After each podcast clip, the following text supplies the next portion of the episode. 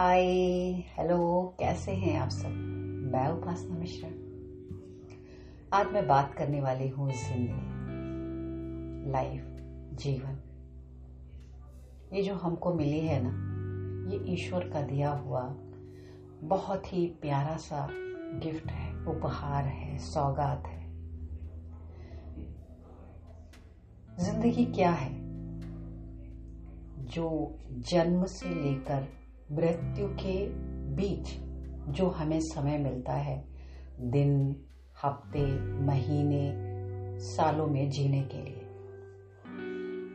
हम में से कोई साठ साल जीता है, कोई सत्तर साल जीता है, कोई अस्सी, कोई सौ, या कोई उससे भी ज़्यादा। अब कवि के नज़रिए से अगर देखा जाए तो उसका कहना है, रोते हुए आए हैं हम, हँसते हुए हमें जाना है। जीवन बहुत ही खूबसूरत है। पर हम में से कितने सारे लोग जीवन के बारे में अपनी क्या राय रखते हैं? हर एक की अपनी अपनी राय है भिन्न भिन्न राय है। मैं कहूँगी जीवन वो, हर व्यक्ति को जीवन को ज़िंदा दिली के साथ जीना चाहिए। हमारी ज़िंदगी का जो सफ़र है वो बचपन में मुस्कुराहट के साथ शुरू होता है। और बुढ़ापे तक, किशोरावस्था तक, जो भी हमारी ज़िंदगी में लोग मिलते जाते हैं, हम उनके साथ प्रेम के बंधन में बनते चले जाते हैं।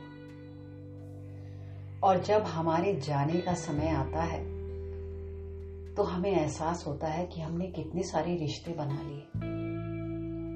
फिर छोड़ के जाने का मन नहीं करता। हमें से ना जाने कितने लोगों को अपनी ज़िंदगी से बहुत शिकायत रहती है। होता उनके पास सब कुछ है, फिर भी उन्हें शिकायत रहती है कि मुझे ये नहीं मिला, काश ऐसा होता, काश ये मिला होता। मैं कहती हूँ, शिकायत नहीं करनी चाहिए। ईश्वर ने हमें ज़िंदगी में कितने सारे उपहार दिए हमारे जीवन को जीने के लिए। जैसे कि हाथ, पैर, मुख, नाक, ये सारी कर्मेंद्रियाँ दी हैं। इन कर्मेंद्रियों के द्वारा हम अपने जीवन को कितना खूबसूरत बना सकते हैं और कितना खूबसूरत ढंग से जी सकते हैं। मन से अच्छी बातें सोच सकते हैं, सबके लिए सद्भावनाएँ रख सकते हैं। मुख से सबके साथ प्रेम से बात कर सकते हैं। हाथों से अच्छे अच्छे कार्य कर सकते हैं। और पैरों से हम सही दिशा में, सही जगह जा सकते हैं, गलत दिशा में नहीं ऐसे कदम उठाएँ अपने जीवन में जो कि सही हो, जिससे हमारी उन्नति हो। लेकिन होता क्या है, हम अपनी उस ज़िंदगी को समझ ही नहीं पाते। हम अपनी ज़िंदगी में शिकायत करना बंद करें। खुश रहें, ईश्वर ने हमें जो भी दिया है। उस पर कोई शिकायत ना करें। अगर रास्ते में कोई मुश्किलें आएँगी तो वो हमें मार्ग भी सुझाएगा, बताएगा। तो ज़िंदगी से प्यार करें। एक ही बार मिलती है ये ज़िंदगी। उसका स्वागत करें, उससे प्रेम करें और आपकी ही तरह जो लोग आपके रास्ते में आपको मिलते जाएँ, उनके साथ भी प्रेम भरा व्यवहार। ज़िंदगी खुल के जिए और खुशी के साथ जिए। ईश्वर के इस दिए हुए उपहार का सम्मान करें। बहुत कीमती है। अपने आप से प्यार करें। अपना ख्याल रखें, खुश रहें अच्छा सोचें अच्छा बोलें, अच्छे कार्य करें, ताकि जब आप इस जीवन रूपी यात्रा को समाप्त करके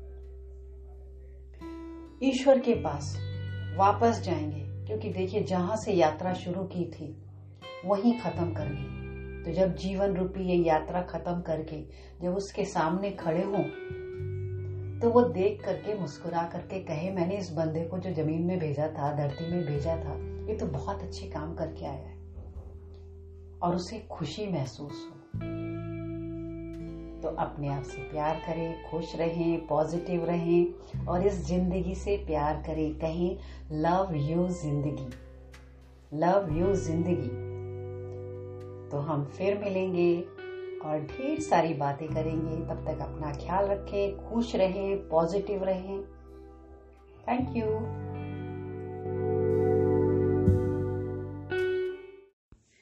hey it's me Upasana Mishra. Today I'm going to tell you about Anchor app. This is excellent app. Here you can make your podcast for any topics like songs, poems, stories, travel stories, educational, etc. Make your podcast and share with your friends. Thank you.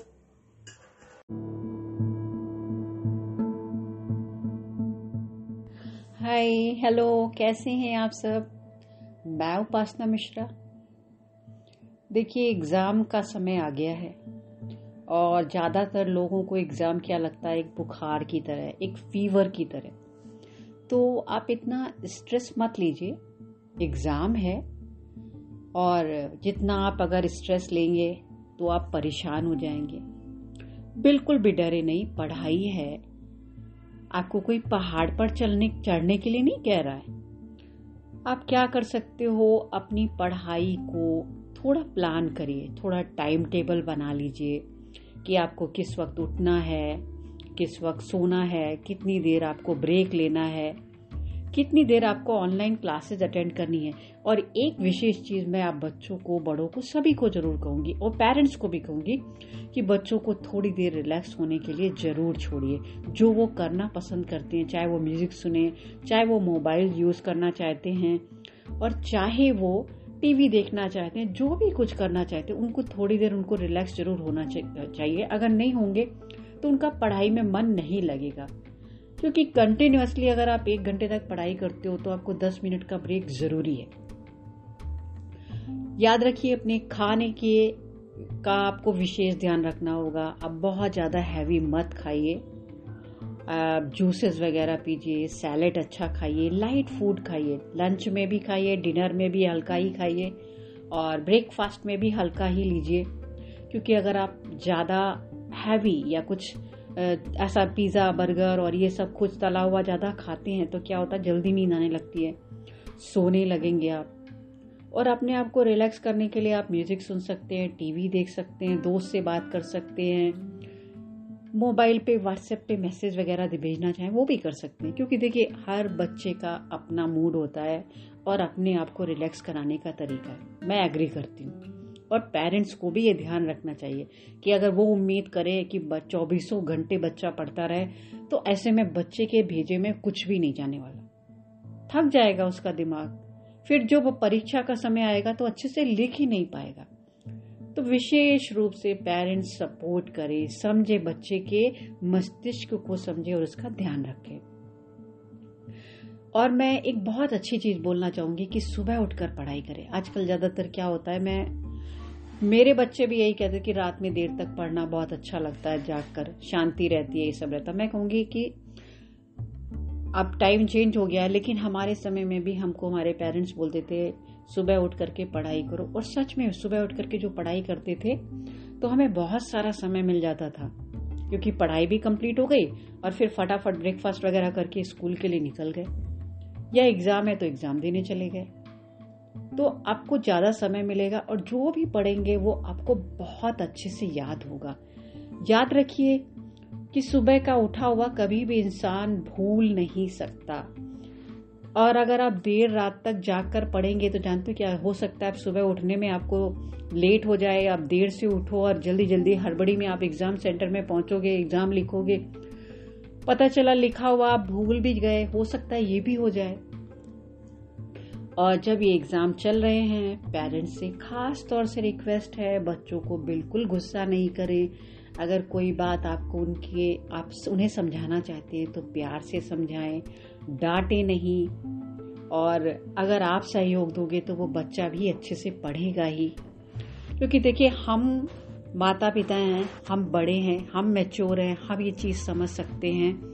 क्योंकि हमारी इतनी उम्र है इन सब चीज़ों को समझने की, लेकिन वो बच्चा है, अभी वो चीज़ों को नहीं समझ सकता।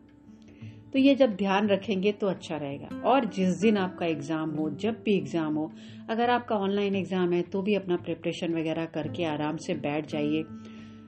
अगर आप ऑनलाइन एग्ज़ाम दे रहे हैं तो मैं एक चीज़ रिक्वेस्ट करूँगी कि जिस भी चेयर में आप बैठते हो तो उसमें अच्छे से कुशन लगा लीजिए, एक पिलो लगा लीजिए, ताकि आप रिलैक्स होकर के बैठ सके और आप अच्छा सा ऑनलाइन एग्ज़ाम दे सके। टायर्ड नहीं फील हो, आपको आँखों में स्ट्रेन कम पड़े, आपकी बैक में भी पेन नहीं होना चाहिए हुँ? ये आप भी ध्यान रखें और मम्मी लोग भी ध्यान रखें। ठीक है? और अगर आप सेंटर पे जा रहे हो तो थोड़ा समय से पहले निकलिए और जाकर के अच्छे से एग्ज़ाम की तैयारी करिए। और जब आप वहाँ जो भी आप पर्चा मिलेगा तो घबराइए मत, उस पेपर को देख के कि मुझे ये नहीं आता, मुझे वो नहीं आता। ऐसा कुछ भी मत करिए। जब आप समय से पहले पहुँचेंगे तो आपको अपनी सीट मिल जाएगी, आराम से अपने लिखने के पेन वगैरह सब ले जाइए और आराम से पढ़ के लिखिए और एग्ज़ाम पेपर लिखने से पहले ईश्वर को ज़रूर याद करिए, क्योंकि ईश्वर आपको सपोर्ट करेगा कि आप जो भी कुछ याद किया, आप प्रार्थना यही करिए कि जो मैंने याद किया है, वो सब मैं अच्छे से लिखूं। बस आप मेरे साथ सपोर्ट करिए मेरे साथ रहिएगा। देखिए कितना बढ़िया एग्ज़ाम लिख के आएँगे। ये छोटी छोटी बातें हैं, अगर ध्यान रखेंगे तो आपका ही फ़ायदा है। अगर आपने अच्छे से सारी तैयारियाँ की हैं प्लानिंग के साथ तो देखिए आपका रिज़ल्ट अच्छा होगा। और अपने दोस्त से, अपने आप को किसी को कंपटीशन में मत पड़िए कि उसके नाम नंबर अच्छे आ गए, मेरे नहीं आए। आपके अस्सी आए हैं, कोई बात नहीं। उसके एट्टी फाइव आए हैं, पाँच नंबर ज़्यादा हैं। दुखी मत होइए। अगली बार आप नाइन्टी ले आइएगा या उससे भी ज़्यादा ले आइएगा। कंपटीशन करने में क्या होता है, बाद में आप दुखी होने लगते हो कि हमको कम नंबर मिले। आप अगली बार प्रयास कर लीजिएगा। तो एग्ज़ाम के लिए सभी उम्र के बच्चों को, बड़ों को जो भी एग्ज़ाम की तैयारी कर रहे हैं, अच्छे से कीजिए। ऑल द बेस्ट आपका काम अच्छा होगा तो आपका रिज़ल्ट भी दी बेस्ट होगा। और आप बहुत अच्छे नंबरों से पास होंगे और आने वाले जीवन में आगे बढ़ेंगे। आपके सारे सपने साकार होंगे। थैंक यू हम फिर मिलेंगे और ढेर सारी बातें करेंगे।